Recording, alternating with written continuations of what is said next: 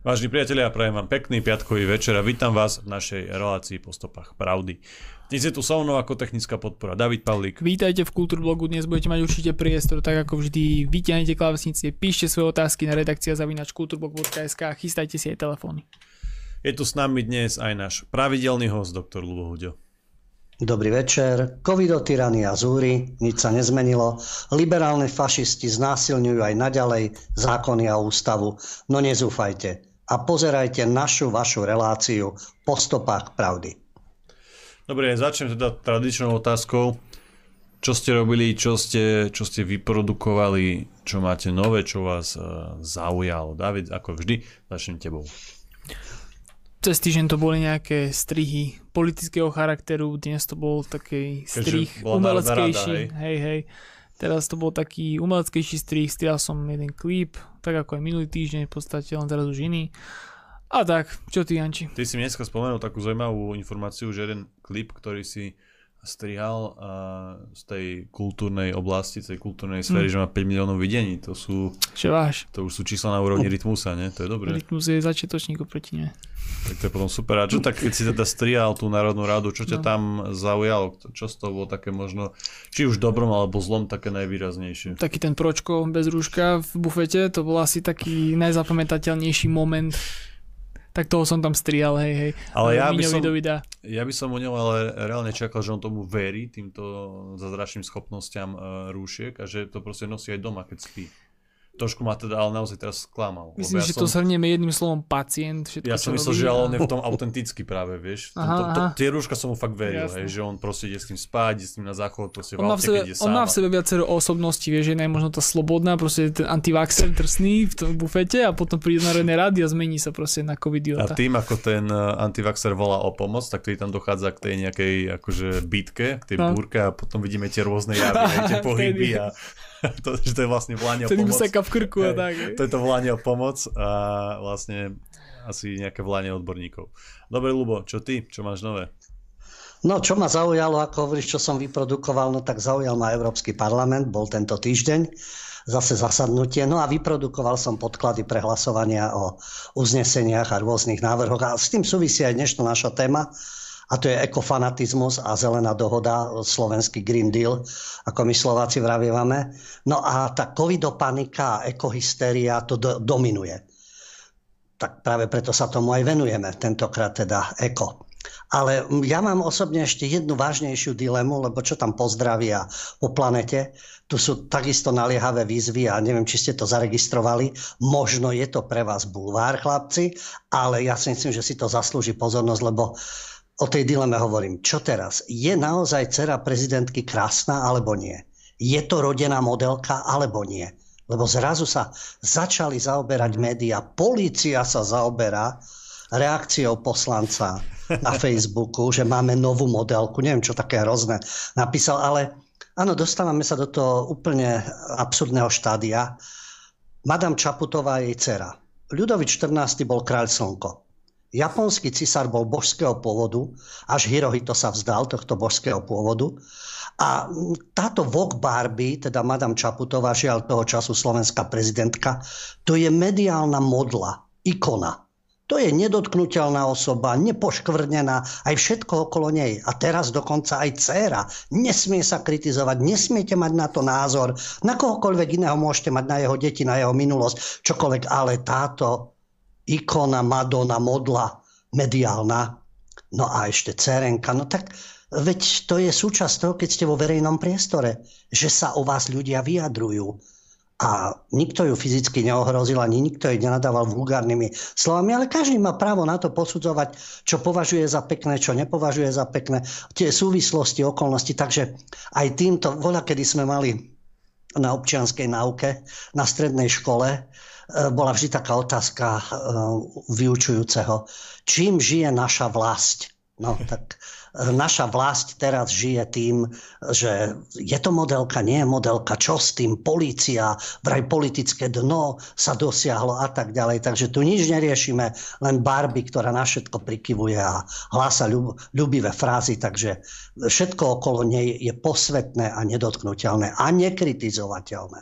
Podľa mňa môže no, byť ale ono... Tomáš Taraba celkom rád, lebo vlastne podľa mňa on patril medzi tých možno menej známych alebo menej výrazných poslancov a teraz vlastne tým, ako mu zbytočne e, médiá pri tejto hlúposti venovali extrémne veľa pozornosti, tak e, ho veľa ľudí možno aj spozna týmto. A veľa ľudí možno zdieľa jeho názor, vieš, čiže podľa mňa to vie mu v konečnom dôsledku asi snáď aj pomohlo, nie? Táto pozornosť. Veď práve ako ten názor na krásu môže byť diametrálne odlišný od modného navrhára a bežného človeka. Lebo existuje niečo také, ako nech už každý posúdi sám, keď sa pozrie na určité osoby, ktoré šaškujú na molách. Ale existuje zdravý sedliacký rozum. Dnes je to zosmiešťované, sedliacky a tak ďalej, ale ten, v Slovenčine to slovné spojenie zdravý sedliacký rozum, to znamená, že to je taká prirodzená, neškolená schopnosť správneho úsudku. No a potom máme oproti tomu, to je dnes moderné, to sú tie kaviarenské chore mozgy. To je síce školená schopnosť, vzdelania a tak ďalej, ale to všetko vyústilo do akéhosi prisluhovania v mene kariéry, osobného prospechu alebo takej stupidnej naivity. No a to sa prejavuje potom aj pri hodnotení rôznych osôb, činnosti a hlavne ide o to, ak, keď, áno, keď dvaja robia to isté, nie je to to isté. Stačí, že z akej rodiny pochádzaš, aké meno nosíš, ako sú ti naklonení prestitúti v rôznych redakciách. No a potom o niekom sa nesmie povedať, o niekom sa môže čokoľvek povedať. No tak e, je to typický znak súčasnej idiokracie. Keď už to bola, ľubo tá otázka, že či je uh, Ema Čaputová pekná alebo nie, tak ja si myslím, že je to pekné dievča, len eh, ten, uh, ten make-up, či čo to bolo, tak to je podľa môjho teda amatérskeho názoru katastrofa, ktorá zbytočne teda možno trošku ubrala tú úroveň tej Eme Čaputovej, ale ty si to už naznačil, najhoršie je ten dvojitý meter. To je tak strašné pokrytectvo, že naozaj človek sa až nad tým zastavuje Eh, my si môžeme spomenúť napríklad eh, na Liviu, tiež z okolností mala vtedy 17 rokov a vtedy nikomu nevadilo vlastne tá, eh, tá kyberšikana, ktorá bola ešte aj tá naozaj, má naozaj podobu tej šikany. Tam chodili frajeri z NAKY do školy a tak ďalej a to ale týmto pseudoaktivistom z toho tretieho sektora väčšinou nevadilo. No veď, to som práve naznačil. To sú tie kaviarenské chore mozgy lebo tam aj v tej prirodzenosti nemusíte byť ani školení, ale cítite, čo je pekné, čo je nespravodlivé, ehm, čo vás oslovuje, čo nie. Nikto vám to nebude prikazovať. A dnes je to teda na hlavu postavené. Takže niekomu, niekomu sa možno vyhrážať, že ho ťa zabijem, znásilním, e, otravovať, e, či už e, oficiálne zložky alebo v médiách, zosmiešňovať, uražať a niekoho sa nesmiete, lebo neviem, asi kráča po vode, jeden bol taký, ale myslím si, že tých ostatných sa to netýka. A toto, čo vytvárajú médiá, to je niečo nechutné. Nie to, čo napísal ten poslanec. Nie to, že sú k tomu všelijaké vyjadrenia. Veď niekomu sa môže páčiť, e, ja neviem, hoci aká postava, aj binárna bytosť a to je jeho vec. Ale to, čo stvárajú ostatní, a to, čo si presne naznačil, ako po niekom môže byť e, spustená organizovaná šikana a nič, lebo to nie je náš človek. Ale keď je náš človek, ja aj to sme citlivúčky. No ale to je vo všetkom. To, či je ozbrojený konflikt, či je nejaký prevrat, revolúcia, alebo či ide o určitý štát, o určité politické zložky. Vždy je to o našich ľuďoch. Lubo, Minule sme teda to mali tak e, alternatívne našu reláciu v sobotu a preto sme vlastne vynechali našu obľúbenú rubriku. Myslíš teda, že to bude dnes e, dvojnásobne nabité? čo sa týka kvality tých našich nominantov na COVID, na Covidiota, Libiota a odvážlivca? No máme, jasné, tam máme neúrekom všelijakých postav. No, e, Pochopiteľne, že e, v prípade tejto relácie aj domáce veci sú, ale dominujú zahraničné, pretože tá domáca problematika sa rozoberá vo štvrtok, rozoberá sa v sobotu. No a je pekné pozrieť sa do zahraničia a poučiť sa, lebo je také e, príslovie, že hlupák sa učí na vlastných chybách a múdry človek na cudzích. Tak sa aj pozrieme do zahraničia, čo sa deje, lebo dnes, keď vidíme nejaké chyby v zahraničí, to sú vraj stereotypy. Takže zostaneme tými hlupákmi, nie my, tí libioti sú tými hlupákmi, ktorí nás budú o tom presviečať. A kým sa do toho pustíme, tak ešte také dva údaje. Juhoafrická republika. No a už som prezradil pointu. Ja som sa chcel aj teba, Jano, pýtať, čo myslíš, kde je najvyššia kriminalita na svete? A už je to tu. No, je to tá juhoafrická Prečo republika. nie? si položme otázku. Juhoafrická republika už je dávno po apartheide. Už mali svojho prezidenta, ktorý bol disidentom a uh, bol ideálom pre celý svet a Freedom Mandela, Nelson Mandela a tak ďalej. Po ňom sú teda ďalší. No ale nejako neviem, či uh, bieli kolonizátori tam vraždia ako na bežiacom páse čiernych bratov, ale jednoducho je to tak, že najvyššia miera kriminality na svete je v Juafrickej republike. Každých 25 minút je zavraždený človek a denne je 115 oznámení znásilnení. Napríklad každú sobotu v Pretórii, asi sa idú zresetovať, lebo ťažko pracovali celý týždeň, každú sobotu v Pretórii je toľko vražd ako v Norsku alebo vo Švedsku za celý rok. Robia si to čierni bratia a sestry medzi sebou. Prečo? Ja viem, existuje milión dôvodov, čo rôzni psychológovia, sociológovia a mediálni experti a neviem ešte akí experti a analytici budú zdôvodňovať, prečo to tak je. Len nahlas nesmieme povedať prečo. A ďalší jeden taký ukazovateľ. Počet prepadov na 100 tisíc obyvateľov v Európe. No, čo myslíš, kto má najviac tých prepadov na 100 tisíc obyvateľov? v rámci Európy, typni si. No, Pomocka, najviac kultúrne obohatené krajiny. Takto si mi vlastne, ja som chcel povedať, že nejakí spiatočníci stredoveky ako Polsko alebo Maďarsko, ešte aj, aj, aj, tie odborné nie, nie, krajiny, nie? Nie, nie, nie títo dezoláti, multikulty. Nie? nie, nie, práve že tí, ktorí sú obohatení. Aha, Takže suverenne vedie Belgicko a Španielsko, Británia a po nich Švédsko. Určite je to len preto, že Španieli a Briti a Švédi, ale kto je Švéd, však dnes už všetko spochybníme, kto je Švéd, kto je Španiel a kto je Angličan, lebo týka sa to Anglicka. Škótsko nemá také ukazovatele ani Alster, Severné Írsko. Čo sa týka prepadnutí. No a žiaľ Bohu, Tiež ako zrejme nebudú konkrétne štatistiky, lebo to by boli stereotypy, prečo sa tam dejú také veci, aké sa dejú. No a to všetko je možné, lebo máme v médiách a na určitých miestach, ktoré by mali sprostredkovať poznanie verejnosti Libiotov. Aby sme znovu pripomenuli, kto nás dlhšie nepočúval, Eh, tak ako boli užitoční idioti, z ktorých sa Lenin vysmieval, pseudointelektuálov, ktorí pomáhali zavádzať gulagy a celý ten teror a kontrolu obyvateľstva a manipuláciu, lebo verili, aj to je náš pokrok, to boli tzv. užitoční idioti. Hoci nie Lenin je autorom toho termínu, to je vedľajšie, ale spájalo sa to. S tým ešte sa tak označovali aj západní intelektuáli, spisovatelia a umelci, ktorí boli nadšení sovietským zväzom a takisto to obhajovali. No a dnes máme novú odnož týchto užitočných idiotov, to sú libioti, liberálni idioti, ktorí slúžia systému a presvedčení, že oni sú pokrok a oni tú zástavu pokroku držia v rukách a tí ostatní nevzdelanci, extrémisti, dezoláti, antivaxery, konšpirátori a tak ďalej. No tak teraz s týmito libiotmi výrazne boli polskí demonstranti, pretože v Polsku došlo k strašnej udalosti. Ústavný súd totiž rozhodol, že polská ústava je nadradená predpisom Európskej únie. Je jasné, že také Nikolsonové a Šimečkovci, tí škripali zubami aj v noci a vykrikovali zo sna, čo treba s Polskom urobiť. No a jasné, že vo veľkej krajine, kde sú milióny ľudí, je aj určité množstvo Libiotov. Na títo Libioti vo Varšave demonstrovali, čo si to dovolil ústavný súd, veď Európska únia je nositeľ dobra, lásky, pochopenia a tolerancie, takže akáže polská ústava, keď ústavní sudcovia takto rozhodli a oni sa už vystrašili Libioti, že a to je predzvesť Polexitu, čiže odchodu Polska z EÚ. Hoci aj premiér e, Moraviecky potvrdil, nikam neodchádzame.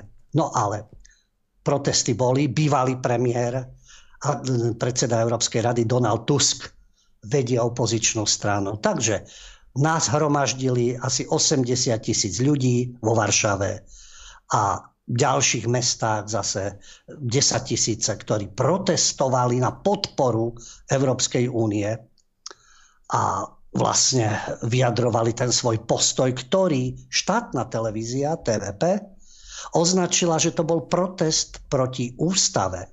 No tak aj takí ľudia existujú, ktorí, ako hovorím, eurolokaji a kolaboranti. No napriek tomu, že vláda hovorí, nechystáme sa odísť z Európskej únie a budeme mať hrdinu práve Moravieckého. Takže títo demonstranti, veď z názoru niekto nimi môže byť nadšený, ale takto oni protestovali proti vlastnej ústave. Takže to, týchto ľudí považujem za libiotov a prečo aj? V Európskom parlamente bol aj návrh uznesenia o situácii v Polsku. Tam sú rôzne frakcie týchto lokajov. No a je tam skupina, buď sú to nezávislí, ktorí nie sú zaradení v tých frakciách, ako je napríklad Milan Uhrik, alebo je to identita a demokracia. A to je tá frakcia, kde sú ľudia, ktorí majú vlastenecké cítenie a európske, nie eurolokajské v rámci rovnocenného postavenia národov v Európe, bez toho, aby nejakí byrokrati, komisári a ich prisluhovači diktovali a určovali. Takže táto skupina Identita a demokracia v tomto návrhu uviedla, že tá nadradenosť práva EÚ nie je uvedená v zmluvách, len vo vyhlásenia k ním, kde je opísaná ako prednosť práva, nie nadradenosť. To znamená, že to je domnienka, ktorá je vyvrátiteľná. Takže milné naliehanie únie na nadradenosť svojho práva, to je vlastne, symbolizuje európsky superštát, ktorý si prisvojuje zvrchovanosť. Takže tieto spory, ktoré sa týkajú tých obmedzených právomocí Európskej únie, to stále identita a demokracia vo svojom návrhu navrhovala, nie tí ostatní v tom svojom spoločnom návrhu.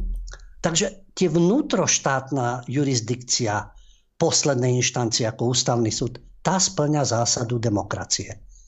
A to rozšírenie právomoci súdnym dvorom Európskej únie je narušením demokratickej zvrchovanosti členských štátov. Takže ak by si Európska únia na základe rozhodnutia svojich súdov prisvojila právomoci, ktoré nie sú prenesené v súlade s ústavnými zákonmi daného členského štátu, tým porušuje zásadu demokracie. Takže to prenesenie právomoci možno kedykoľvek zrušiť, pretože Európska únia existuje len vďaka členským štátom, nie napriek ich existencii. To je demokratická zásada. Aj Identita a demokracia frakcia v Európskom parlamente pripomína, že členské štáty sú zvrchované vzhľadom na právomoci, ktoré im zverili ich občania. Zvrchované sú členské štáty, nie Európska únia. No ale nájdete, nájdete hravo 10 tisíce Libiotov, ktorí prídu do ulic a protestujú, že ale veď my chceme nadradenosť európskeho práva. Všetci sme Európania, ale niektorí sú hrdí Európania a príslušníci svojich národných štátov, no a tí ostatní kolaboranti, lokaji, prísluhovači, sluštičky a tak ďalej. Lubo, Pokiaľ uh, ide... Keby sme sa ešte vrátili naspäť ano? na západ, ako si ty vlastne spomínal, to Španielsko a Belgicko. Ty si mi ešte pred reláciou písal takú zaujímavosť, že vlastne v tom Belgicku, ktoré tu už zaznelo, tam tí mladí vlastne nejakým spôsobom asi túžia po diktatúre alebo po vláde pevnej ruky, ak som to správne pochopil. A že či to môže byť vlastne nejaká tá frustrácia z tej, z tej kriminality a vlastne z tých všetkých tých eh, negatívnych eh, dôsledkov toho obohacovania. Je to možné, pretože, ako som ti uviedol, eh, to je belgická televízna spoločnosť RTBF, eh, spomína, uviedla teda prieskum a podľa toho prieskumu štvrtina obyvateľov Belgicka by súhlasila s ukončením parlamentnej demokracie a bola by za to, aby bola vládna moc koncentrovaná v rukách jediného vodcu. No a takmer polovica mladých ľudí, 47%, vo veku 25 až 34 rokov súhlasí s predstavou vlády podobnej diktatúre. Teraz je otázne to, čo si naznačil. Je to frustrácia z toho, aký hmm. ľudovo povedané bordel alebo rozvrat je v rámci spoločnosti, lebo to e, neznamená ako gorduliť, že sa niekde postaví a je plná reštaurácia alebo plná cukraneň, alebo ľudia si idú nakúpiť do obchodov a tým pádom je to idylka lebo za bieleho dňa v turistickom centre nevidíš nič, no-go zóny kriminálnikov, rôzne fanatické prípravy atentátov, presúvanie sa po Európe, z Belgicka až do Francúzska, kde si to islamisticky vybavíme s väčšinovou spoločnosťou, v ktorej žijeme, parazitujeme a ťažíme zo všetkého, čo mne je, ale ináč ju nenavidíme a chceme odstrániť. Takže buď sú to frustrovaní, mladí, a teraz poviem kacírske slovo, bieli Belgičania, aj, aj. alebo naopak, Možno sú to arabo-belgičania a chcú kalifát a chcú muftyho a chcú vezíra a podobne. Aj to je nie predstava, že chcem vládu jedného vodcu a vládu podobnú diktatúre. Vieš, to ti nikdy neodhalia v tých prieskumoch. Mňa by tiež zaujímali, zaujímalo e, to zloženie tých mladých ľudí, tých Belgičanov, Afro-Belgičanov, Arabo-Belgičanov, Belgo-Belgičanov, alebo ako by sa to, Euro-Belgičanov, ako by sa to dalo. Áno, takže takéto nálady sú rôzne. A pokiaľ máme ešte týchto libiotov, lebo my stále po, počúvame extrémisti, ultrapravica, nacionalisti, to je extrémizmus. A vždy to, čo na čo upozorňujeme, jedno očko sa vždy privrie, keď ide o ultraľavicových fanatikov, keď ide o antifu, keď ide o týchto blúznicov. No tak títo blúznivci, ktorí nie sú extrémistami, oni sa len tak hrajkajú, tak oni majú také svojrázne ciele, ktoré postihujú všetkých, bez ohľadu na to, či máš taký názor alebo nie. Napríklad, nedávno v Berlíne došlo v útoku na infraštruktúru verejných služieb. 15 tisíc domácností zostalo v Berlíne bez dodávok elektrickej energie, lebo niekto spôsobil požiar úmyselne a s politickým motívom, pretože väčšinou za takýmito útokmi na infraštruktúru verejných služieb sú ľavicoví extrémisti. Takže nedosť, že tu máme ultraľavicových psychopatov, tak ešte dovezieme islamských psychopatov, aby sme sa obohatili, ako tvrdia Libioti. V Berlíne bolo už viacero takých útokov na infraštruktúru verejných služieb a väčšinou za tým stoja ľavicoví extrémisti. Minule to bolo zase pri stanici e, berlínskeho S-Bahnu Frankfurter ale kde došlo k prerušeniu prevádzky prímeských vlakov. Zaujímavé ciele však majú ultralavicoví extrémisti. Čo týmto riešia, že ľudí pripravia o dopravu, že ich pripravia o energiu. To je strašný spoločenský trest.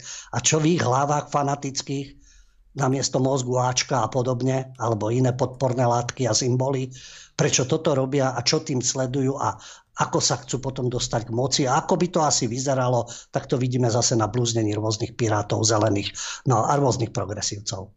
No a dostávame sa ku covidiotom, covidioti, ktorí e, vnúcujú tie svoje predstavy o tej covid panike a covid tyranii, takže zabudneme už na dobrovoľné očkovanie, však priekopníkmi je Austrália. To je civilizovaný kontinent, anglosaský však, anglo e, v rámci britského impéria. No a tam už vlastne policajto vyhadzujú z práce nutené voľno, pretože nerešpektujú nariadenia v súvislosti s očkovaním, Mali si rezervovať termín teraz do polovice oktobra, prvú dávku vakcíny prijať. No a tí, ktorí to nerobili, šup zo zamestnania. A to disciplinárne stíhanie znamená aj prepustenie z aktívnej služby. Je tam taká výnimka, že zo zdravotných dôvodov kto sa nemôže zaočkovať.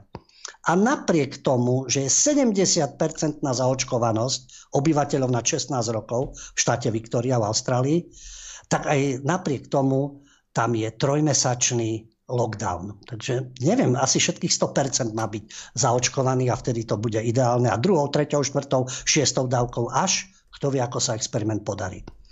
A to nie, v Austrálii nie len policajti, zdravotníci, dokonca pracovníci pohrebných služieb, no aby sa zrejme nenakazili pri uh, pohreboch a podobne. Takže, a to sa zavádza v celej Austrálii. Vo Francúzsku, sedia doma bez nároku na mzdu. Tisícky zdravotníckých pracovníkov, nám chýbajú zdravotné sestry, možno, že keby sme uvoľnili podmienky, no ale za čo by to robili francúzske zdravotné sestry. Vo Francúzsku, e, v New Yorku, tam prepustili pracovníkov neočkovaných, stovky pracovníkov nemocníc, poslali domov a majú 5 dní na to, aby sa zaočkovali. Ak odmietnú, tak je to dobrovoľné. Dobrovoľnú výpoveď vlastne dali. Takže takto to funguje v rámci covidiotizmu. A e, tieto postihy zamestnancov, e, aj v Kanade to samozrejme, tí musia, v Kanade musia zdravotníci, vojaci, policajti, všetko to musia stihnúť do konca oktobra, inak dostanú neplatené voľno to isté je na Novom Zelande, tam sa musia do decembra zaočkovať. Takže to sú také príklady zo sveta. Počkajme si, kedy to začne u nás. Však ten tlak tu existuje a tie termíny, ako kompletne všetkých zaočkovať, či sa to niekomu páči alebo nie. No a potom máme politicky nekorektných odvážlivcov. No a k tým ne- politicky nekorektným odvážlivcom patria tí, ktorí protestujú v Taliansku v prístave Terst. My sme to už spomínali, covidový pas, inak sa do zamestnania nedostaneš, pretože mm, očkovanie e, vlastne takýmto tlakom vytvárajú. Testy, to by sa museli každý druhý deň testovať a jednak by ich to aj stálo. No v Terste si povedali, že nie. Začali tam protesty. Ale čo je zaujímavé? Žiadne informovanie o tom. E, tí, ktorí žijú v Terste, píšu, moment tak ako to, čo sa tu deje, nie je zaujímavé spravodajsky. A máme videá z YouTube, ktoré teda uh, nakrúcajú protestujúci a tí, ktorí sú tam. Žiadne správy, žiadne noviny. Tu udalosť nepok- nepokrývajú. Z rôznych častí Talianska prišli ľudia do Terstu. Polícia tam blokovala cesty. A tie protesty tam boli niekoľko dní ako tí e, protestujúci Taliani hovoria o biotyranii a vlastne ten zelený pas vnímajú ako e, to je podmienka na to, aby ste mohli pracovať, nakupovať a vôbec existovať.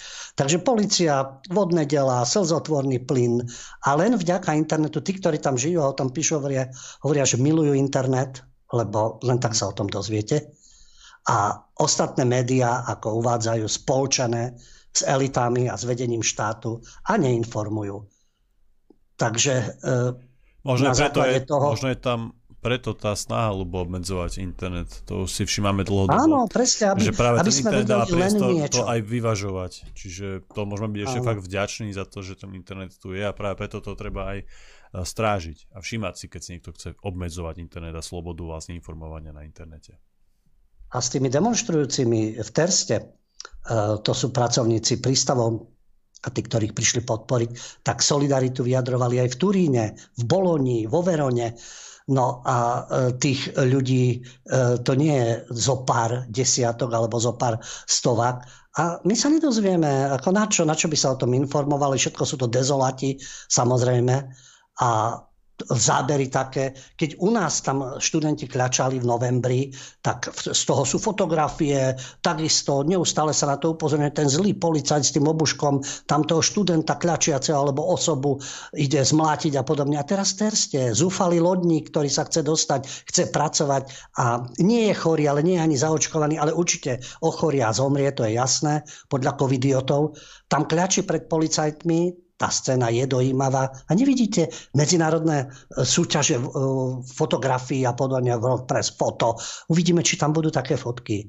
A či budú no, také dojímavé komentáre k tomu, že pozrite, čo tam stvárajú s tými ľuďmi, ktorí len chcú žiť a ktorí chcú pracovať. Ale jasné, ohrozujú všetkých ostatných. No ale Taliani teda idú do tých ulic a takto to vyzerá. No a čo máme dvoch odvážlivcov, premiérov, No, my, má, my sme donedávna mali psychopremiéra a máme psychovicepremiéra a potom máme nejakého premiéra, ktorý je v tieni tohto psycha, občan Heger. Takže no, nehovoriac o tej koalícii, čo tam je za spolok. Takže tuto my nemôžeme nejakých odvážlivcov e, čakať. Ale Slovinci majú. Slovinci majú premiéra Janeza Janša, ktorý to teraz chytal pretože na Twitteri uviedol, že niektorí členovia Európskeho parlamentu, teda poslanci, sú Sorosovými bábkami. A my vieme, že Soros je neviniatko, filantrop, nevie, kde je Európa, um, neovplyvňuje nič, len je to taký dobrák, ktorému ide o demokraciu. Z okolností Slovinsko uh, tento polrok ešte predseda Európskej únii. No a Janša, premiér, tweetoval obrázok s nadpisom 13 z 226 známych Sorosových bábok v parlamente, v Európskom parlamente. 13 226. Tam sú všelijaké tváričky, jednu spomenieme, tá bola aj u nás. No ale keď si zoberiete, že europoslancov je 750 a keď je tam 226 kolaborantov, no tak, e, ale jasné, že to je nezmysel, lebo to je konšpirácia. Odkazoval samozrejme na tohto povestného filantropa a medzi tými bábkami je aj holandská liberálka, Sophie Interveldová nedávno bola na inšpekčnej ceste na Slovensku, kde sa odmietla stretnúť s predstaviteľmi opozície, že je nejaká liberálna demokratka, nie? A opozícia sú všetko mafiáni a fašisti. Hoci zdá sa, že tá druhá strana sa takisto správa ako mafiáni a fašisti. A iba mala pochvalné komplimenty na súčasnú slovenskú vládu. Ale za čo to schytal Janša? No No, čo je najsilnejšia zbraň? Kontrolná otázka. A ty to, Janko, vieš? Čo je politicky najúčinnejšia zbraň, keď chceš protivníka zničiť? Ehm, no, to je, alebo nie je to až taká jednoduchá otázka. Môže by to byť tá historická téma, o ktorej sa nehovorí? Áno, áno, áno, tá, tá ošetrená, ošetrená paragrafmi. Takže Janša uh, je teda antisemita. A sme tam. A No, antisemitizmus, lebo ide o Sorosa a o jeho bábky. No, keď bol Soros Maor, hmm. tak ja neviem, asi inak by to bolo definované. No ale to je najúčinnejšie, hneď antisemitizmus. No ale Jan, Janša nerieši antisemitizmus, ale rieši to, že ako sa vyjadril na adresu tej misie, takisto tam boli tí europoslanci, ktorí chodia do krajín, kde majú obavy z demokratického vývoja. A on im odkázal Slovinsko, keby sme my mali takého, čo povie Slovensko, aj, nie je kolónia. No. E, zase s tou odvahou Janez Janša potom ten status o Sorosových babkách v Európskom parlamente zmazal. Tak polohrdina, hmm. ale čudujeme sa. Čudujeme sa, keď hneď na ňo všetci zautočia, všetky médiá a už je antisemita. Neviem, možno mu nájdu v skrini aj čiapku SS. Kto vie? Možno sa to tam postrčí Todova sa preplazí cez hranice, nastrká mu niečo do skrine a ešte sa to dokáže. Takých by sa našlo.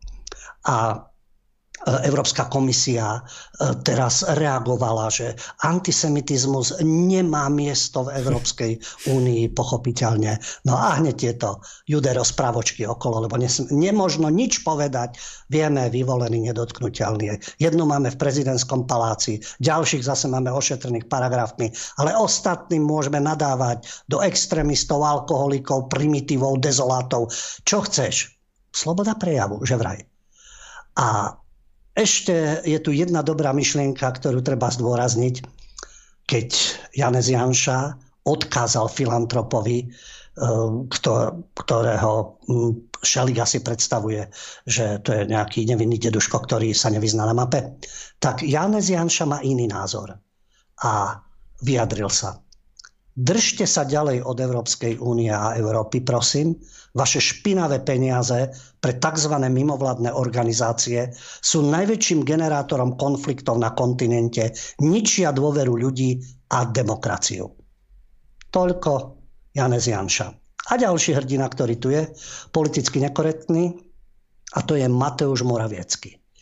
Polský premiér. E, je tu problém, pretože to, čo som naznačil, Libioti v uliciach, ale Euró- teda európske právo nebude nadradené polskému a teda ústavný súd rozhodol tak, ako rozhodol. No a Moraviecky prišiel teda pekne do parlamentu, v plene Európskom parlamentu, teda Štrásburgu, rečnil k poslancom a vyjadril svoj názor, obvinil Európsku komisiu a časť Európskeho parlamentu, to je tá značná časť, z neférových útokov na jeho krajinu v oblasti právneho štátu.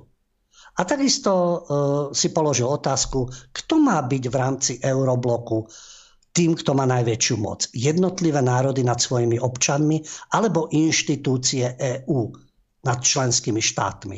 My tu máme takých europoslancov, ktorí by radi boli protektormi, ale hm, bez uniformy, nie v štýle protektorátu, však bez uniformy, ale radi by boli, aby inštitúcie EÚ diktovali národom. No a Mateusz Moraviecky vo svojom vystúpení povedal, že Polsko je národ, ktorý je v súčasnosti zastrašovaný a napádaný Európskou úniou, pretože Najvyšší súd vydáva rozsudky a tým pádom chce odobrať členským štátom únie viac a viac právomoci. A odkázal, že Poliaci sú svetkami plazivej revolúcie, ktorá sa dostáva podľa, do rozsudkov súdneho dvora Európskej únie. A to, čo by sme my potrebovali, pochopiteľne, e, nie tých, čo kľačia, plazia sa, ale tak, ako on odkázal zákonodárcom, teda v parlamente, aj predsedničke Európskej komisie Uršule von der Leyenovej, nesmieme mlčať, keď na našu krajinu útočia. A podľa jeho slova Európskej únie hrozí, že prestane byť federáciou slobodných štátov, čo si myslím už sa stalo, alebo stáva sa intenzívne, a bude centrálne riadeným súborom provincií, kde by sila inštitúcií Európskej únie zostala nekontrolovaná. To sú sny určitej skupiny aj našich europoslancov, aby to bol súbor provincií. No, e, To sú premiéry, ktorí sa dokážu takto vyjadriť aj na Európskom fóre. Žiaľ, my takýchto alebo t- momentálne takýchto politikov ani vo vláde, ani v prezidentskom paláci nemáme. Vážení priatelia, dáme si teraz e, krátku prestávku, po ktorej prejdeme na našu hlavnú tému. Vážení priatelia, ja vás vítam späť v našej relácii po stopách pravdy. Chcem iba pripomenúť, e, že na konci relácie dostanete priestor aj vy, tak nám píšte maily na redakcia zavinačkulturblog.sk Dobre, lebo teraz je čas na hlavnú tému a je to naša, musím povedať, že obľúbená zelená ekotéma. Ideš na to, Lubo. Ekofanatizmus, zelený údel, pretože teraz takisto na zasadnutí Európskeho parlamentu sa prerokovali rôzne správy a napríklad to len taký kontrast, že či naozaj tí, ktorí E, demonstrujú a idú zachraňovať zem, či majú všetky potrebné poznatky a vedomosti, alebo sa hráme na revolucionárov a rebelov a vieme o tom, no nebudem vulgárny. Teraz tu bola predložená správa v Európskom parlamente k stratégii Európskej únie na zníženie emisí metánu. Metán je silný skleníkový plyn, ktorý je dokonca silnejší ako oxid uhličitý a je vlastne takým druhým najdôležitejším skleníkovým plynom. Tuto máme veľký cieľ v Európe, klimatická neutralita do roku 2050. To je dokonca zakotvené v Európskom právnom predpise v oblasti klímy. To vidíme, predpisy nariadenia a tak zachraňujeme planetu. No, tie členské štáty majú teda v spolupráci s komisiou, čiže politbyro komisárov, prijať národné plány, ktoré majú vyradiť fosílne paliva aby sa dosiahla klimatická neutralita do toho roku 2050. Uhlíková stopa, vieme, Vok Barbie takisto zachraňuje svet pred uhlíkovou stopou, ale to je pozitívne, to nie je zosmiešťovanie toho, že kašlíme na planetu a životné prostredie. Ale kto sa vezie na tej vlne, kto tára, kto sa priživuje propagandou, aby vyzeral ľúbezne, respektíve aby pôsobil dojmom, aký je spasiteľ sveta. A to sa týka od prezidentského paláca až po tie naivné detičky na námestí SMP pred covidovou pandémiou, keď sa tam e, stretávali ala Gretka piatky za budúcnosť. Pretože hovoríme o metáne. Takisto v tej správe a v tom návrhu je, že emisie metánu v poľnohospodárstve sú spôsobené počtom hospodárskych zvierat, najmä prežúvavcov. Máme aj u nás ľudí, nech jedia čo chcú, vegáni, vegetariáni a tí už tlieskajú, pretože pomaly netreba jesť meso, to je samozrejme sojové možno, a vybiť všetok dobytok. No a dokonca majú byť sprísnené podmienky pre emisie metánu v odvetviach spol- poľnohospodárstva, najmä v odvetvi chovu hospodárskych zvierat. Takže toto je pekné na tom námestí pubertálne zjavy. A však nič zlom, veď to je dobre, že sa angažujú, ale v niečom zmysluplnom, teda tie piatky v Bratislave, ktoré boli za budúcnosti, to mladí ekofanatici tam mali transparenty cow conspiracy. Tak už aj kravičky konšpirujú, to je jasné. No a tie fakty sú také, že od roku 2005 emisie z európskeho poľnohospodárstva neprispeli k zvýšeniu globálnej teploty. A ten biogenný metán je plyn s krátkou životnosťou, ktorý sa líši od oxidu uhličitého, aj pokiaľ ide o jeho vplyv na globálne oťapľovanie. A vo výbore pre poľnohospodárstvo a rozvoj vidieka sú ľudia, ktorí tomu rozumejú. A tí teda dali svoje stanovisko, v ktorom uvádzajú. Emisie metánu z poľnohospodárstva by sa mali posudzovať odlišne od emisí metánu zo spracovania fosílnych palív nemali by sa zohľadňovať rovnakým spôsobom, pretože vplyv biogenného metánu na globálnu teplotu podľa metódy započítania emisí je nadhodnotený. Preto by mali byť určité regulačné opatrenia a špecifika pre emisie z poľnohospodárstva. Pretože dobré životné podmienky zvierat môžu znížiť emisie metánu bez zníženia živočišnej výroby pretože táto výroba je nevyhnutná na zachovanie vidieckých komunít a predstavuje aj zdroj pracovných miest.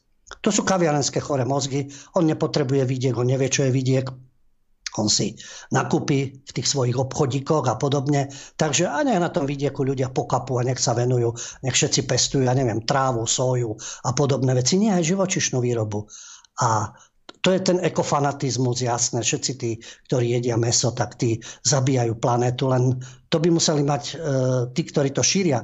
Nie normálni, normálni vegetariáni a vegáni, ktorí neobvinujú ostatných, že týrajú zvieratá na bytunkoch a metánom idú zabiť planétu a cow conspiracy a toto vegánske blúznenie, ktoré ako takisto asi nepôsobí dobre na dušu ani e, duševné zdravie. Takže sú tu aj sociálne otázky. Ďalej, to zníženie živočišnej výroby je nezlúčiteľné s cieľom zabezpečiť potravinovú bezpečnosť v Európe neviem, budú si asi pestovať títo fanatici svoju trávičku na záhradách v poriadku alebo náhrady nejaké, ale Európa potrebuje potravinovú e, bezpečnosť a nebude každý na povel vegánom.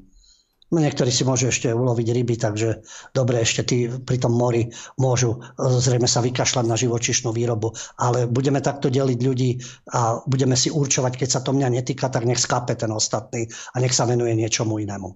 Takže tie osvedčené postupy riadenia chovu hospodárskych zvierat môžu viesť až k 30% zníženia emisí skleníkových plynov. Takže tu je ten rozdiel biogénny uhlík a uhlík, ktorý je z fosilných zdrojov, ktorý je v dlhodobom cykle. Toto je v krátkom cykle. A význam živočišnej výroby, ktorá poskytuje bielkoviny, takže neohrozuje biodiverzitu a využíva napríklad okrajovú a neornú pôdu, ktorá by inak nemohla byť použitá na výrobu potravín. Takže tie zdroje biogenného metánu, cow conspiracy, na rozdiel od metánu na báze fosílnych palív, nepridávajú po, svoj, po tom znižovaní a po tom správnom chove do atmosféry žiaden nový oxid uhličitý. A naopak sa z atmosféry ešte vďaka fotosyntéze odstráni skôr Takže preto požadujú, nech sa zreviduje ten systém započítavania metánu a biogenného metánu a vplyvu na oteplovanie. To je čo sa týka metánu. Ďalší návrh tam bol, pokiaľ ide o zmenu klímy, vzhľadom na to, že má byť v Glasgow, v Spojenom kráľovstve, teda v Škótsku, má byť konferencia OSN o zmene klímy. Zmena klímy, pochopiteľne, a strata biodiverzity sú výzvy, oni tvrdia, že najväčšie, ktorým ľudstvo čeli. Áno, však žijem na tej jednej zemi. Na to všetko má spasiť Európska zelená dohoda a plán Next Generation EU, budúca generácia Európskej únie. No a v tom Európa má byť dokonca jednotka v oblasti zeleného hospodárstva. Súťažíme, súťažíme o 106. Tá konferencia v Glasgow, tam e, predtým sa už stretli teda ministri životného prostredia, lebo v novembri má byť ten summit COP26 v Glasgowe a naposledy vo Francúzsku bol klimatický summit pred 6 rokmi a tam bola teda prijatá tá Parížská dohoda o klíme. A teraz bude teda táto klimatická konferencia vo Veľkej Británii a to je konferencia o zmene klímy, odkedy, je to vlastne prvá konferencia, odkedy sa krajiny zaviazali, že predložia vlastné akčné plány znižovania emisí do roku 2030. Majú byť príspevky na národnej úrovni. Hovoríme o Európe. Najväčšími poprednými znečisťovateľmi sú Spojené štáty, India a Čína. Len tak pre zaujímavosť. A ten summit pod skratkou COP26, ten bude vlastne 31. oktobra, označujú v rámci ekopaniky a ekofanatizmu niektorí médiá a odborníci za poslednú šancu ľudstva ako zastaviť katastrofu globálneho oteplovania. E, odborníčka, ktorá sa v tom špičkovo vyzná viac ako NSA, e, ako NASA, NSA. E, ona sa ešte lepšie vyzná a povieme, čo teda NASA zistila. Asi viete, že kto je tá odborníčka, 18-ročná zakladateľka hnutia Piatky za budúcnosť, ktorá tvrdí, že dúfa, že to ľudstvo pochopí, lebo ináč čelíme existenciálnej kríze a mali by sme sa podľa toho správať. Dobre, odborníčka, toľko k tomu. No a teraz si povedzme e, iné veci, ktoré takisto majú nepochybne vplyv. A nie je to najnovšia informácia NASA, teda Národný úrad pre letectvo a vesmír, americká, americká agentúra, žiadna ruská alebo čínska, americká, pripúšťa, e, že nie fosílne paliva majú rozhodujúcu úlohu v tom, čo sa deje, pokiaľ ide o klimu na Zemi. A tú správu vydala, e, v 2019 vyšla, ale už 60 rokov sa o tom hovorí. Neviem, keď Gretka prišla. Pretože v tých majú planetárne modely počasia, ktoré skúma NASA. Tam pozoruje rôzne zmeny. V 58. NASA po prvýkrát 1958 spozorovala zmeny v obežnej dráhe Zeme okolo Slnka a zmeny sklonu zemskej osy. Obe tieto pozorovania sú zodpovedné za to, čo dnešní klimatológovia nazývajú otepľovaním alebo zmenou klímy. Pretože niekde dochádza aj k ochladzovaniu. Planeta, planetu ako takú neprehrievajú, neotepľujú v, v mimoriadnom rozsahu, ani neochladzujú ľudia tým, že jedia hovedzie, alebo že používajú rôzne auta. Opäť, nebrať to fanaticky. To neznamená, že každý deň má každý zjesť pol krávy. To je hlúposť. Alebo že každý má, každý jeden má mať SUV a premávať sa ním 24 hodín. Samozrejme, že nie. Ale takisto tvrdiť, že keď nebudú, a nemyslím len SUV, ale auta, a keď nebudeme jesť hovedzie, to spasíme planetu. To tvrdia pseudoliberáli a ekoalarmisti a tí sa vzrušujú nad svetom a nad tým, že vlastne keď vyriešime dobytok a tie plastové slamky, čo, z ktorých pijeme nápoje, tak e, tým zachránime Zem. V roku 2000 NASA na svojej webovej stránke Earth Observatory zverejnila informácie o teórii Milankovičových cyklov. Že v rámci tých cyklov planéta v skutočnosti sa mení vzhľadom na vonkajšie faktory, ktoré s ľudskou činnosťou nesúvisia. Táto informácia ani po 19 rokoch nebola v mainstreame. No a preto je možné, že títo uh, ekofanatici, grétky a podobne tvrdia, že planeta zahynie pre nadmerné množstvo oxidu uhličitého, uhlíková stopa. Ale podľa vedcov, takisto ved, ktorí vedci dostávajú priestor a ktorí nie to, e, čo predložil srbský astrofyzik Milutin Milankovič. Po ňom je pomenovaná tá teória Milankovičových cyklov. Vedci sa prikláňajú k tomu, časť vedcov, pochopiteľne, lebo sú klimaalarmisti a klimaskeptici a médiá to pekne rozohrávajú. A prikláňajú sa k tomu, že áno, táto teória Milankovičových cyklov dokazuje, že najväčší vplyv na zmenu modelov klímy na Zemi majú výkyvy slnečného žiarenia v závislosti na ročných obdobiach a zemepisnej šírke, ktoré dopada na Zem rozdielnymi spôsobmi a v rozdielných časoch. To slnečné žiarenie. A Milankovič dokázal prísť s komplexným matematickým modelom, že by dezolat, asi dezolat a mesožravec alebo čo, a dokázal prísť s komplexným matematickým modelom, ktorý dokáže spätne v čase vyrátať teploty povrchu Zeme. A záver je taký. Klíma na Zemi sa menila vždy a nie je to naša vina. V roku 1976 štúdia zverejnená v časopise Science potvrdila, že teória Milankovičových cyklov je presná a skutočne súvisí s rôznymi obdobiami klimatických zmien, ku ktorým dochádzalo v priebehu histórie. Tieto cykly trvajú stovky aj tisíce rokov preto je zavádzajúce tvrdenie ekoalarmistov, že súčasné teploty sú najvyššie, odkedy sa merajú. Pretože merajú sa len, eh, odkedy sa merajú. Predtým sa nemerali, takže ťažko to mohli vedieť.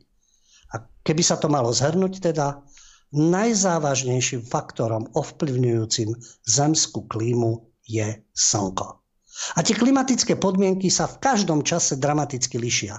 A to v závislosti na postavení Zeme voči Slnku. A to dokonca vytvára rôzne abnormality, ktoré sa vymykajú tomu, čo sme si mysleli a čo vieme o fungovaní Zeme. A namiesto toho sa príjme pravda dnešných klimatológov spolu e, progresívnymi politikmi a mainstreamovými médiami, ktorí trvajú na tom, že keď nebudeme používať E, rôzne obaly na potraviny v supermarketoch a nebudeme vlastniť vozidlo na elektrický pohon, ničíme planetu tak rýchlo, že jediným riešením je potom čo? Zaviesť globálne klimatické dane. No a to už je o niečom inom, ako zaznelo aj na jednej e, rozhlasovej stanici Hal Turner Radio Show. Diskusia o klimatických zmenách nie je o vede. Ide o snahu elity zaviesť politickú a ekonomickú kontrolu nad populáciou. A to je len ďalší spôsob, ako rozdeľovať populáciu na tých, ktorí veria v globálne oteplovanie, spôsobené človekom, a tí, ktorí v to neveria, podľa princípu rozdeľuj a panuj.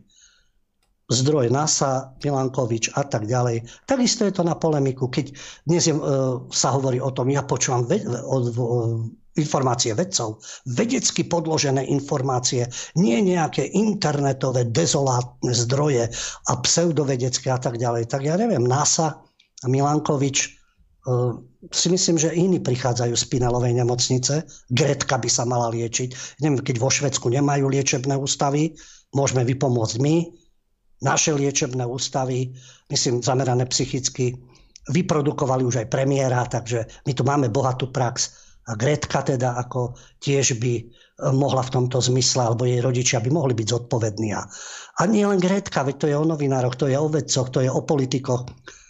V rámci Európskej únie máme ešte čas, ešte dokončíme tému, ten zelený údel, Green Deal, zelená dohoda, to je nová zelená ideológia. Stratégia pre klimatickú neutralitu ekonomiky, európskej ekonomiky do roku 2050. Ňou je poverený Franz Timmermans. To je ináč neomarxista, kariérny politik, ktorý je vzdelaný z histórie francúzskej literatúry.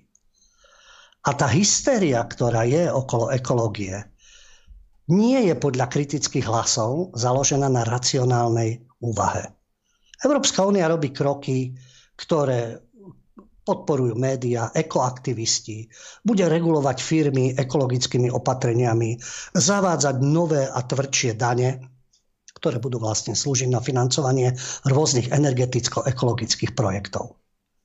A ten plán sa zrodil pod vplyvom takej vlny klimatickej hystérie, ktorá zaplavila Západ po roku 2018. No a symbolom je psychická ikona, teda psychicky narušená ikona školačka Gretka, dnes už má 18. A takisto sa k tomu úspešne pridala šéfka Európskej komisie, čo je šéfka politbíra Európskeho, von der Leyenová komisárka, tá prišla vo svojom prejave v Európskom parlamente v 2019 a vyhlásila, že chce, aby sa Európa stala do roku 2050 prvým kontinentom na svete, ktorý bude klimaticky neutrálny. No a aby sa to podarilo, musia sa podniknúť určité kroky. Znížiť teda ten, znížiť emisie do roku 2030. A čo do 2030 o 40%, ale treba ísť ešte ďalej. Komisárka buduje novú, novú planetu Musíme sa usilovať o viac, o 50, ak nie o 55% S týmto prišla v prvých 100 dňoch vo svojej funkcii Euró- predsednička Európskej komisie s návrhom únijného predpisu o klíme, ktorý ten cieľ pre rok 2050 sa má stať právne záväzným. A to je zelený údel pre Európu, zelený plán. No, v 2019 komisia potom zverejnila taký, e, taký, taký prvotný model svojho zeleného údelu, uh, Green Dealu, dohody, že sa dosiahne do roku 2050 klimaticky neutrálna Európska únia a ten dokument má 25 stránok. Komisia už navrhla právny rámec pre klimu v rámci tejto neutrality. A jasné, že e, okamžite ju podporil Európsky parlament. Takže podľa komisie má členské štáty únie kolektívne povinnosť transformovať svoju ekonomiku a spoločnosť. Takže únia má byť akousi spravodlivou spoločnosťou s modernou ekonomikou do roku teda 2050 nebude produkovať žiadne emisie skleníkových plynov. A tento zelený údel sa odhaduje že ten cieľ, aby sa dosiahol do roku 2030, si vyžiada ročné investície vo výške 260 miliard eur. Štvrtina bude pochádzať z rozpočtu EÚ, zvyšok budú príspevky členských štátov, súkromné investície a prostriedky z programu Invest EU a Európskej investičnej banky. A už sa rozbieha aj finančný cirkus okolo toho. Európska centrálna banka nakupuje vládne a korporačné dlhopisy, ich prostredníctvom pumpuje do ekonomiky nové vytlačené peniaze v hodnote 20 miliard eur mesačne. No a potom príde ďalší krok, keď bude Európska centrálna banka donútená zelenou legislatívou ešte navyše financovať značnú časť zelených dlhopisov a zelených aktív. Mnohí ekonomovia túto situáciu považujú za stav, keď peniaze, tak tie už strácajú hodnotu, budú ešte viac strácať hodnotu a to je spoločenský hazard. No a konečnou obeťou tohto dobrodružstva budú bežní občania eurozóny, respektíve ich úspory. A ďalšie finančné zdroje, tie súkromné investície, to budú vlastne veľké korporácie na zelené dotácie a zostávajú dane zvyšovanie cien emisných povoleniek, zvýšenie zdanenia fosílnych palív a energií, ďalších neekologických komodít. Takže takto sa budú získavať peniaze od bežného občana Európskej únie, alebo zachránime planetu v rámci Európskej únie a uvidíme, čo urobí Rusko, Čína, čo, urobí, čo robia Spojené štáty, čo urobí India a podobne. No a zároveň je to zásah do ekonomik národných štátov a už regulujeme vo veľkom, pretože tá transformácia si vyžaduje ekologizáciu vnútroštátnych rozpočtov. To znamená, že komisia pekne bude spolupracovať s jednotlivými členskými štátmi, kontrolovať a porovnávať postupy pri ekologickom zostavovaní národného rozpočtu. Takže zasahovanie do výsostného práva členských štátov, ako nakladať s peniazmi svojich daňových placov. A taká perlička, aby sme sa pozreli, že kto nám to, o tomto hovorí. V Lani Svetové ekonomické fórum v Davose. Tam zostava, ktorá nám pripravuje zelenú budúcnosť, Greta Thunbergová, výkonná riaditeľka Greenpeace, eh, Jennifer Morganová, pardon, takže ďalší, jeden z najväčších ekológov sveta, otec, zakladateľ Svetového ekonomického fóra Klaus Schwab. A väčšina týchto záchrancov planéty a 200, 120 účastníkov tohto fóra prileteli do Davosu súkromnými lietadlami. Air Charter Service vo svojej správe uviedla, že za 6 dní konania Svetového ekonomického fóra pristálo a štartovalo v Davose 1500 súkromných letov. Kde bola Gretka? Oslepla? To nevidela, s kým sa tam schádza? Tam na nich nekričala, čo si to dovolujete? Neviem, či prišla Jennifer Morganová, šéfka Greenpeace International a Klaus Schwab na bicykli, alebo neviem čím, po kanáloch plťou, alebo čím prišli. Takže tento ich zelený údel, zelená dohoda, Green Deal, to je súbor dlhodobých všetko zahrňujúcich opatrení, ktoré majú ekonomiku a spoločnosť podriadiť diktátu. Takže tá transformácia, ktorá má byť uskutočnená zelená, ekologická, ovplyvní hospodárstvo, priškrti slobody, odstráni zvyšky suverenity členských e, štátov, astronomické náklady, no a EÚ možno bude aj ekonomicky zaostávať za ostatnými časťami sveta. A k tomu patrí manipulácia, vytváranie atmosféry strachu a sledovanie a kontrola nášho správania sa, konania uvažovania. Že sa budú mázať príspevky, ak pochybujete o tom, o klima apokalypse a ekoapokalypse a podobne a vedúcej úlohe Gretky a podobne. Takže to je, zhrnul by som to ešte jednou myšlienkou, doktor prírodných vied. Nie, je to hlupák, dezolat, nevzdelanec, primitív a tak ďalej. Alexander Vondra, poslanec Európskeho parlamentu za ods Nemusíme, brať do, nemusíme ods rozoberať a nemusíme to, že patril Havlu Havlomu okruhu a títo disidenti samotnému zelenému údelu. Beriem Vondru len v tomto, že mal odvahu povedať e, na rovinu, zelená dohoda nie je o záchrane planéty, ale prerozdelení bohatstva v Európe. Ale nie je v prospech občanov, aby si niekto nemyslel. Pretože pokiaľ ide o povolenky, pokiaľ ide o obmedzovanie výroby, pokiaľ ide o sociálne dopady, regulované riadené hospodárstvo, to je ekonomické inžinierstvo, to je eto, ekológia, pardon, to je ideológia ekofanatizmu. Tá cena uhlíka sa bude týkať všetkých ekonomických aktivít. A v tom sú zákazy, príkazy. A jednoducho v tejto atmosfére administratívnych zákazov a príkazov pada súťaž, aby sa hľadali vôbec technologické riešenia, ktoré sú efektívne. A tie, opäť, niekto z toho vytrčie peniažky, ceny emisných povoleniek sa neustále zvyšujú, na to naskakujú rôzni špekulanti. Za 4 roky cena stúpla 10 násobne a to ešte nie je koniec. Ďalej tzv. taxonómia zelených financií, podľa ktorých banky a poisťovne budú rozhodovať, čo financovať a čo nie. Budú zvýhodňovať veterné elektrárne, solárne, to je pekné, ale už nie jadrové elektrárne. Ale tie uhlík neemitujú.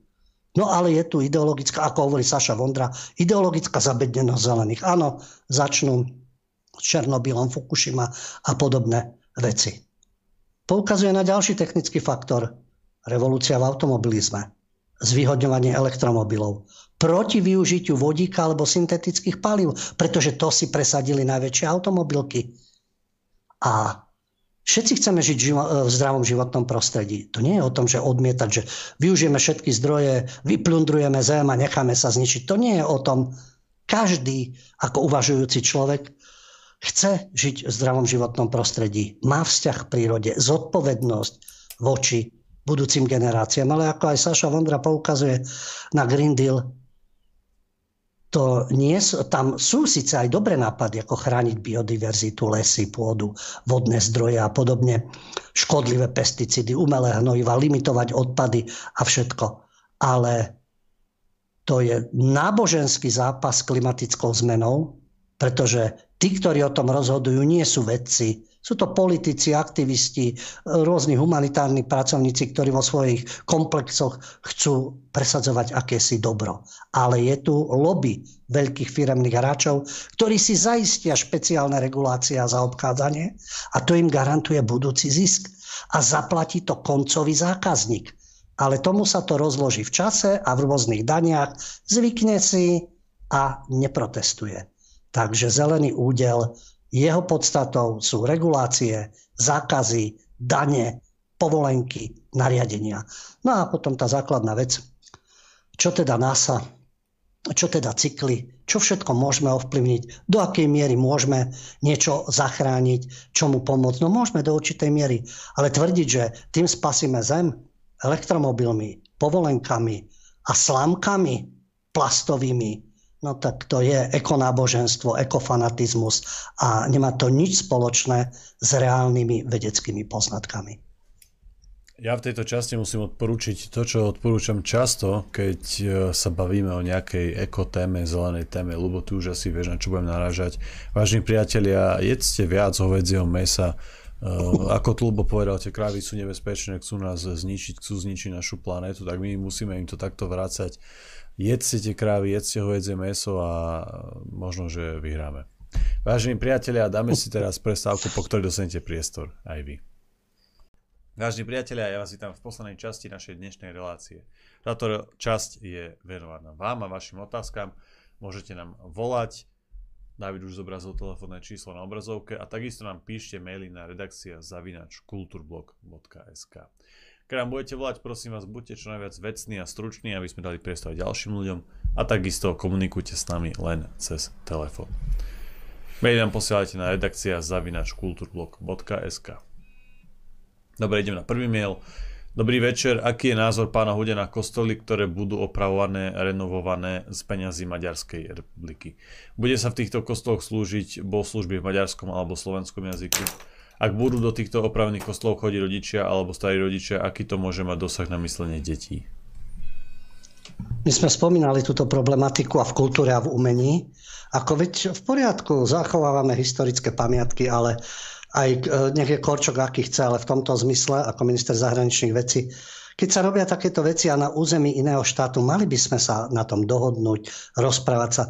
Nemali by tam byť nejaké etnické zámery. Ja viem, aj v Košiciach skupujú na hlavnej ulici takisto určité historické objekty. Majú na to peniaze. E, my nerekonštruujeme, Tu sa rekonštruujú len synagógy, aj to z našich peňazí, nie z izraelských. Prečo sa neinvestuje do týchto vecí aj v zahraničí? To je zase ďalšia otázka. Ale bavíme sa o tých maďarských investíciách u nás. Malo by to byť o vzájomnej komunikácii a nie rozširovanie nejakého vplyvu. Ja by som bol len rád, aby sa naplnili tie slova. Teraz, keď sa otváral most Marie e, Valerie, medzi Slovenskom neotváral výročie obnovy toho mosta, oslavy. Boli 20. výročie mosta Márie Valérie medzi Slovenskom a Maďarskom. A bol tam Orbán, maďarský premiér. A to by, on jedno povie a druhé v praxi, bohužiaľ ja to hovorím, rozbíja to ve štvorku, nerobí to dobre, tieto historické reminiscencie. A povedal jednu zaujímavú myšlienku. Keby sa jej držali Maďarská aliancia, ktorá je u nás, a tí aktivisti, ktorí, hovorím, stále blúznia v minulosti o nejakom veľkom Maďarsku alebo Uhorsku, namiesto toho, aby dokázali sa vyrovnať s históriou a normálne spolu nažívať. Ja poviem teraz tú myšlienku. Čo povedal Viktor Orbán, keby sa toho držali? Nepriateľstvo medzi krajinami Strednej Európy je nezmyselné Zárukou nášho prežitia je priateľstvo a uzatváranie spojenectva. To povedal Orbán, ktorý pri príležitosti oslav obnovy tohto mosta, ktorý povedal, že Slováci a Maďari nie sú nepriateľmi. Majú totiž spoločný jeden osud a budúcnosť Európy patrí nám a nedovoľme nikomu zbúrať mosty medzi nami. Ak je to úprimne myslené a podľa toho by sme sa správali, tak potom nehrozí nejaké etnické pohlcovanie, odnárodňovanie, maďarizácia, um, riešenie minulosti, Benešové dekrety, lebo keď prídeme k tomu, kto sa za čo má, tak môžeme aj my znášať požiadavky a oveľa opodstatnenejšie. Takže ma, mala by existovať diplomatická komunikácia, spolupráca, nie vyvolávanie konfliktov a nepriateľstva. Lebo to pochová aj Maďarov, aj nás, aj ve štvorku a budeme zelený údel, zelená dohoda a oni nám budú diktovať zákony, reštrikcie, povolenky, zasahovať do rozpočtov. To by si mali uvedomiť aj v Budapešti. Poďme na volajúceho. Dobrý večer, počúvame. Pekný večer. Dobrý večer, prajem do štúdia Radosť Bytče. Také dve veci alebo tri ma napadli, keď ste hovorili, tých tém je veľa. K e, tej zelenej budúcnosti ako našej planéty aj človek je producentom rôznych plynov, kedy si to rozoberal aj pán Slota. Myslí sa tým, že budú aj znižovať počty ľudí, lebo ja neviem, keď sa človek e, stravuje tou zelenou stravou, tak mňa najviac nadúva sa zo strukovín na cibule a podobných vecí ako z mesa. A druhá vec je tá, že e, vy ste tam spomenuli také zvláštne slovo a sprosté elity. E, ja neviem, je taká nová piesť o nejakej kapely, kde hovorí o elitách, chýbajú nám elity a podobne. Viete menovať nejaké elity v našom parlamente alebo v prezidentskom paláci, alebo či, či sa chovajú tak, ako bolo opísané, aké by mali mať vlastnosti elity.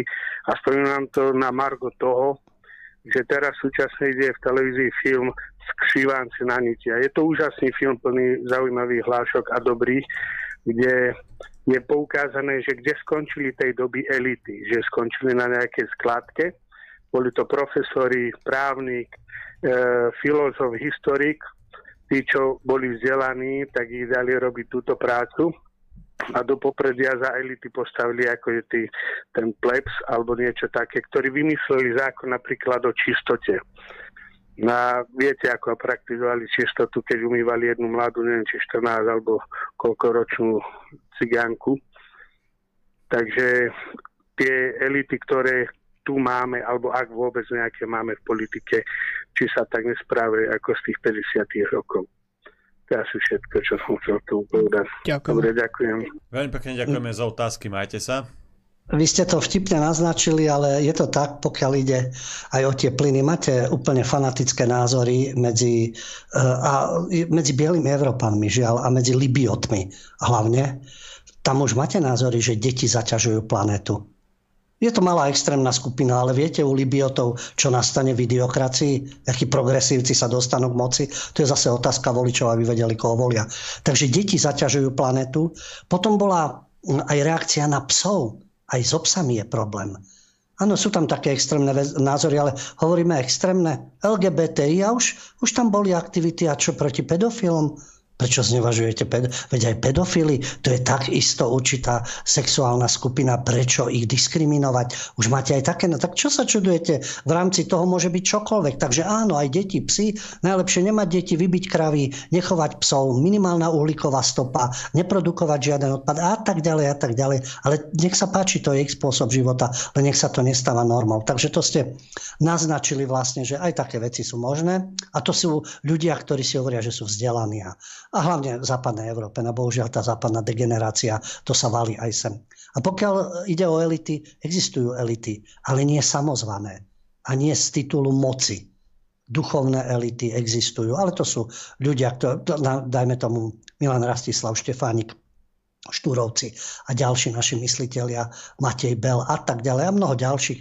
To sú duchovné elity a existujú finančné elity, to sú tí najbohatší ľudia, takisto závisí od toho, ako sa správajú. Takže elity rôzneho typu, e, tie samozvané elity, európsky komisári a žiaľ zvolení ľuďmi, takisto predstavitelia vlády, ktorí sa považujú za nejakú elitu, alebo e, povedal by som v tej mediálnej oblasti, denník, gen, aktuality, e, týždeň a tak ďalej, tí sa považujú za novinárskú elitu. Ale elitou sa podľa mňa človek stáva svojou činnosťou, svojimi postojmi, názormi, duchovnou vyspelosťou. A to sú samozvané elity. A ten film, ktorý ste spomínali, Šivanci na niti, ktoré s Mekčenom, to nie je moja silná stránka, ale je to výborný film 50. roky a čo sa tam dialo a takisto, jak, tak ako dnes liberálni fašisti, len tých ľudí likvidujú v ich e, profesijnej oblasti alebo umlčiavajú, ešte nemôžu posielať priamo do výroby alebo do gulagov a podobne. Ale e, ako ste spomínali, je tam aj tá scéna s tou cigánkou, kde on vlastne akože e, hygienické opatrenia a vieme, že za tým bolo niečo úplne iné pôžitky a jedna veľmi dobrá myšlienočka tam bola, keď oni sú na tej, na tej skládke toho, toho kovošrotu a prichádza ním nejaký miestny funkcionár, ktorý tam na nich dozera a hovorí čest práci. A jeden z nich mu odpoveda, jeden z tých profesorov, česť, ak je dobre zaplatená. Takže, a je tam viacero takých vtipných hlášok.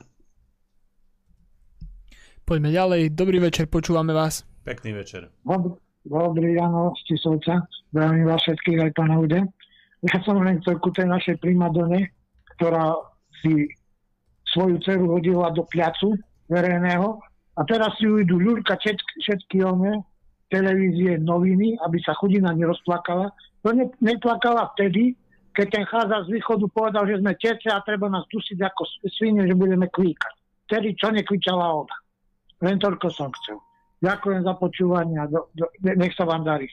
Ďakujem. Veľmi pekne ďakujeme za telefonát. Majte sa. Majte sa náš divák myslel Petra Šuca, komentátora SME, ktorý má takéto duchaplné vyjadrenia. A takisto som nepočul od ostatných novinárov, aby sa napríklad Balogová šéfka e, SME dištancovala od takýchto vyjadrení. Alebo pani prezidentka Vok Barbie, že by sa dištancovala, že čo to je za novinárskú úroveň, takto sa navzájom uražať. A potom na rôznych fórach hovorí o tom, aká je nenávisť medzi ľuďmi a nevraživosť a nie je to dobré. Nech sa pozrie na tých, ktorí jej leštia tie chodníky a vysávajú tie červené koberce a vytvárajú jej tú idylku a bublinu, nech sa na tých pozrie, čo na druhej strane spôsobujú a vyvolávajú. Ale keď sa to týka jej cery, aha, tam je citlivúčka. No ale to neurobili médiá, ale stačilo na Facebooku aj to jedna vetička a žiadna urážlivá, no keď si modelka, tak si modelka. O modelkách sa hovorí hoci čo, kokain, šampanské, sexuálne vzťahy, anorexia a podobné veci. No a, a teraz čo? Má sa to zakázať? Nie je to tak? Mnohé povedia, že je to tak. Že berú kokain, oslopávajú sa, majú všelijaké diety, majú všelijaké kontakty. Niektoré áno, niektoré nie. Prečo z toho robiť tabu? Vážení priatelia, náš čas sme už dnes naplnili. Ja vám veľmi pekne ďakujem za vašu podporu a za vašu pozornosť. Dnes tu so mnou bola ako technická podpora David Pavlík. Som rád, že všetko fungovalo. Majte sa pekne. Dnes tu s nami bol aj náš pravidelný host, doktor Lubo Huďo. Ja som rád, že ste chlapci fungovali aj po technickej stránke, aj moderátorskej. Ďakujem za pozornosť našim divákom a po víkende sa vidíme, počujeme v relácii Kultúra a umenie bez cenzúry a autocenzúry. Pekný víkend, dovidenia, do počutia. Vážení priatelia, cvičte, športujte, makajte na sebe, študujte a vzdelávajte sa. Vždy si overujte informácie a porovnávajte zdroje. Vždy sa snažte myslieť samostatne a kriticky. Overujte si mainstream, ale určite aj alternatívu a určite aj kultúrblok, pretože si nemyslíme, že máme patent na rozum a patent na pravdu. Vážení priatelia, prajem vám dobrú noc.